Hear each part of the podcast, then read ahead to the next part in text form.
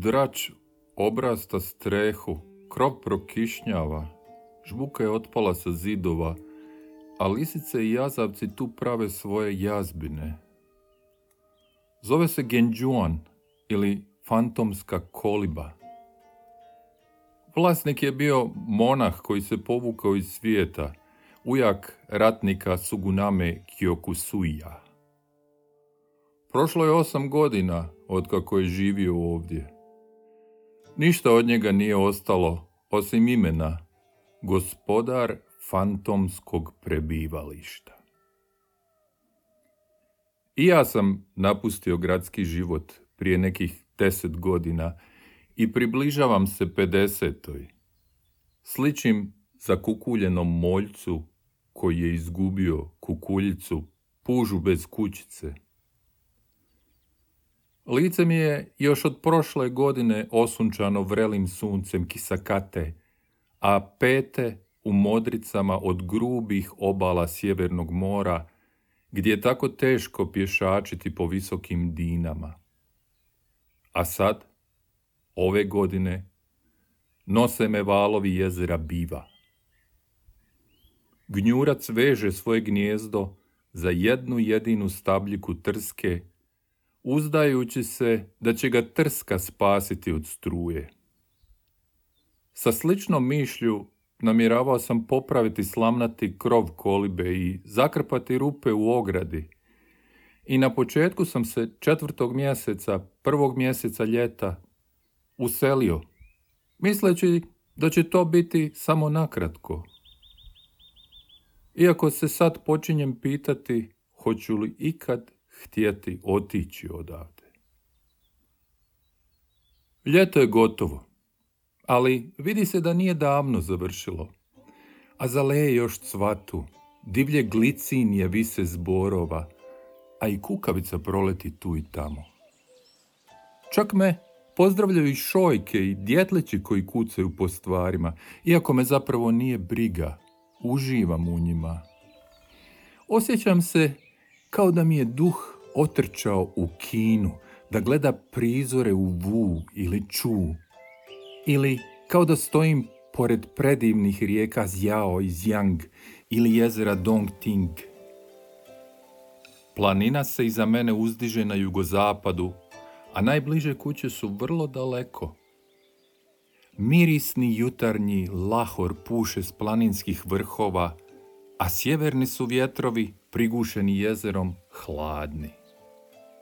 Imam planinu Hije i visoki vrh Hire, a na ovoj su njihovoj strani borovi Karasakija zastrti maglom, kao i dvorac, most i čamci kojima po jezeru ribare.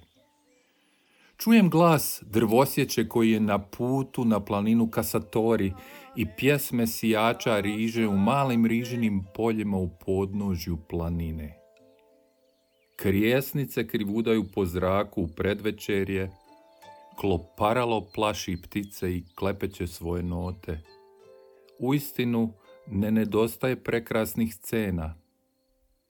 Među njima je Mikamiyama, čiji je oblik vrlo sličan planini Fuji i podsjeća me na moju staru kuću u Musašinu, dok me planina Tanakami navodi da nabrajam sve drevne pjesnike s kojima je vezana.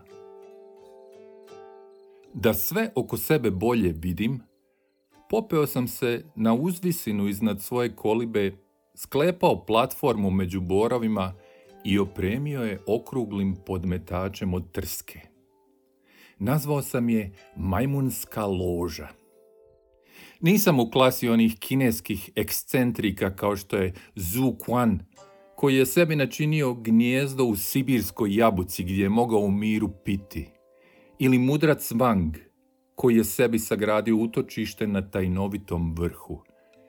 Ja sam samo stanovnik planina, po prirodi pospan, koji je svoje korake okrenuo prema strmim usponima i sjedi ovdje u praznim brdima trijebeći uši. Ponekad, kad sam u živahnom raspoloženju, donosim svježu vodu iz doline i kuham sebi obrok. Imam samo žubor potoka da olakšam svoju samoću i volim kapljice koje kap kapaju po zelenilu paprati. A moja mala peć uopće ne stvara gužvu. Čovjek koji je ovdje prije živio bio je uistinu uzvišena uma i nije se opterećivao kompliciranim konstrukcijama. Ali, u sve što sam rekao, ja zapravo nisam od onih koji su posve zaljubljeni u samoću i koji moraju sakriti svaki svoj trag u planinama i divljini. Samo sam izmučen čestim bolestima i iscrpljen bavljanjem ljudima, umoran od društva. Stalno iznova mislim o pogreškama koje sam tijekom godina počinio u svojoj nespretnosti. Nekad sam zavidio onima koji su imali položaj u vladi ili impresivan utjecaj, a drugi put bih razmišljao o ulasku u budine hramove i učionice patrijarha.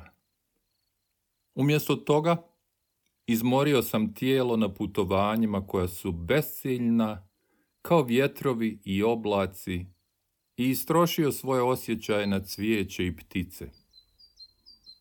Ali nekako sam uspio živjeti tako i na kraju nevješt i netalentiran kakav jesam, predao sam se potpuno tom jednom cilju, poeziji. Bo Đuji radio je tako naporno na tome da je skoro uništio svojih pet vitalnih organa. A Du Fu se zbog toga zgrbio i smršavio. Što se inteligencije tiče ili kvalitete onoga što napisasmo, nikad se ne bih mogao usporediti s takvim ljudima.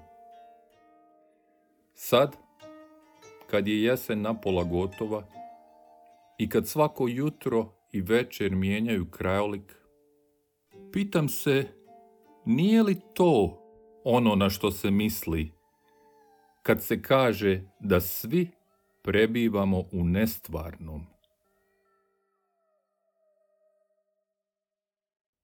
Bio je ovo prijevod dijela Bašovog zapisa iz 1690. godine poznatog pod nazivom Fantomska koliba, koji je Bašo napisao kad imao 46 godina, četiri godine prije svoje smrti. Zapis sam preveo slijedeći engleski prijevod Nobuyukija Yuase iz 1960. godine, a izostavio sam dijelove koji današnjem čitatelju ni japanskom, a pogotovo ne hrvatskom ne bi značili mnogo, nego bi samo otežali i razvodnili tekst. Konzultirao sam i znatno različit prijevod Donalda Kina iz 1936. godine, te na dva, tri mjesta prilagodio Joasin prijevod gdje mi se učinilo da mogu pojasniti smisao napisanog. Bašo je u kolibi kraj jezera Biva živio četiri mjeseca. Naslov dijela mogao bi se prevesti kao nestvarna koliba i sugerira širu budističku sliku dvojnosti, nestvarnosti ili iluzije i prosvjetljenja. Premda Bašo, kako stari, čini se sve manje drži do te razlike i sve više sklon mišljenju da je sve vrsta iluzije, pa čak i prosvjetljenje. Sutra ću postati čempres, reklo je jednom staro stablo, lažni čempres u dolini. Jučer je prošlo kao san, sutra još nije došlo. Umjesto da samo uživam u bačvi vina u svom životu, stalno govorim sutra, sutra, osiguravajući tako prijekor mudraca. Usamljen je među cvjetovima, lažni čempres. I jučer i sutra su san, nestvarnost I moglo bi biti da je nekompletnost i izostanak razrješenja jedino što nam ostaje, barem nekima od nas. Ali moglo bi biti da je to naša prava priroda. Lažni čempres, naime, nikad neće postati čempres, kao što ni običan crb nikad neće postati leptir. Jesen je došla, a nije postao leptir. Kad je crv. Iako su Bašova već za života uvažavali kao velikana, a mnogi njegovi učenici u njemu vidjeli gotovo sveca, Bašo je bio daleko od krutog japanskog ideala hladnog mudraca na svom putu. Stalno u duhovnim previranjima, u promišljanju svoje pozicije i uloge u svijetu, u samoponižavanju i omalovažavanju svoje vještine, iako svjestan da mnogo lošiji hajku pjesnici od njega u gradu i u društvu osvajaju nagrade i zao glas, kako ga Bašo naziva. Svuda u ovom gradu vidim ljude koji poeziju pišu zato da osvoje nagrade ili zao glas. Sve što bih im mogao reći, bez sumnje bi završilo grubim riječima, pa se pretvaram da ih ne vidim i ne čujem. Pa ipak je sudjelovao u okupljanjima hajku pjesnika i vođenju škole hajkua i svojih učenika. Djelomično sigurno i zbog novca koji je uspjevao prikupiti na taj način. Bašo je živio između svjetova, ni kao monah, a ni kao čovjek od društva i svakodnevnih preokupacija običnih ljudi. Ne nosim mač oko pasa, nego vrećicu za prošnju oko vrata i budističku krunicu od osamnaest kuglica u ruci. Sličim svećeniku, ali je na meni prašina svijeta.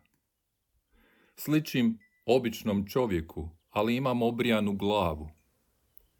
Nisam svećenik, ali ovdje, u središtu šintoističke religije, one s obrijanim glavama smatraju budističkim monasima, pa mi nisu dopustili da uđem u hram.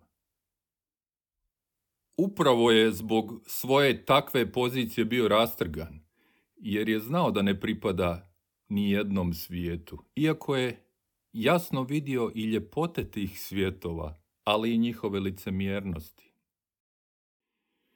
Odlučio sam da ove jeseni vidim mjesec iznad planina hrama Kašina. Pridružila su mi se dvojica muškaraca, samuraj, bez gospodara i monah. Monah je nosio habit crn kao vrana, sa svežnjem svetih šalova oko vrata i slikom bude koji se spušta s planine, namještenom s velikim obožavanjem u prenosivom hramu koji je nosio na leđima. Šepurio se udarajući štapom, sam u svemiru, bez prepreka između njega i prosvjetljenja. Ja, međutim, nisam ni monah, ni svjetovni čovjek. Moglo bi me se nazvati šišmišem između ptice i miša. Bašo je stoga bio nesklon da se pridruži bilo kojem od tih svjetova, ali i nemiran u toj poziciji nepripadanja, što nije osobina koja se uobičajeno očekuje od mudraca koji dobro poznaje svijet i svoj put s kojim je pomiren. Poput bolesnika sam, izmoren ljudima ili kao netko umoran od svijeta, nisam vodio redovnički život, niti sam stremio u običajnim svjetovnim ciljevima. Otkad sam bio mlad, dragi su mi bili moji ekscentrični načini, a kad sam od njih počeo živjeti, privremeno mislio sam. Otkrio sam da sam cijeli život vezan za stihove svoje vještine i ovakav nesposoban i netalentiran kakav jesam. To je i teško spojivo s krutim i plitkim interpretacijama mudrosti, a nije ni svojstvo koje se uobičajeno pripisuje onome kojega se slijedi i kanonizira. Svjestan je da takav kakav jest ne može biti uzor. Mladom je trgovcu lijekovima Toku, koji se pridružio njegovoj školi Hajkua, poručio. Dvije polovice lubenice izgledaju slično, kao što smo i nas dvojica slični u ljubavi prema Hajkaju. Ali me ne bi trebao ponašati. Ti si mladi trgovac i trebao bi živjeti drugčije od mene. Ja sam beskoristan, ovako udaljen od svjetovnih stvari. Današnja je slika Bašova pozlačena i uglađena, no on je, čini se, bio čovjek koji je tek nekoliko godina pred smrt spoznao da je upravo ta pozicija nepripadanja njegovo pripadanje i njegov put i da je samo putovanje zapravo njegov pravi dom. Onima čiji životi protječu na čamcu i koji dočekaju starost vodeći konja za uzde, putovanje je život. Putovanje je dom.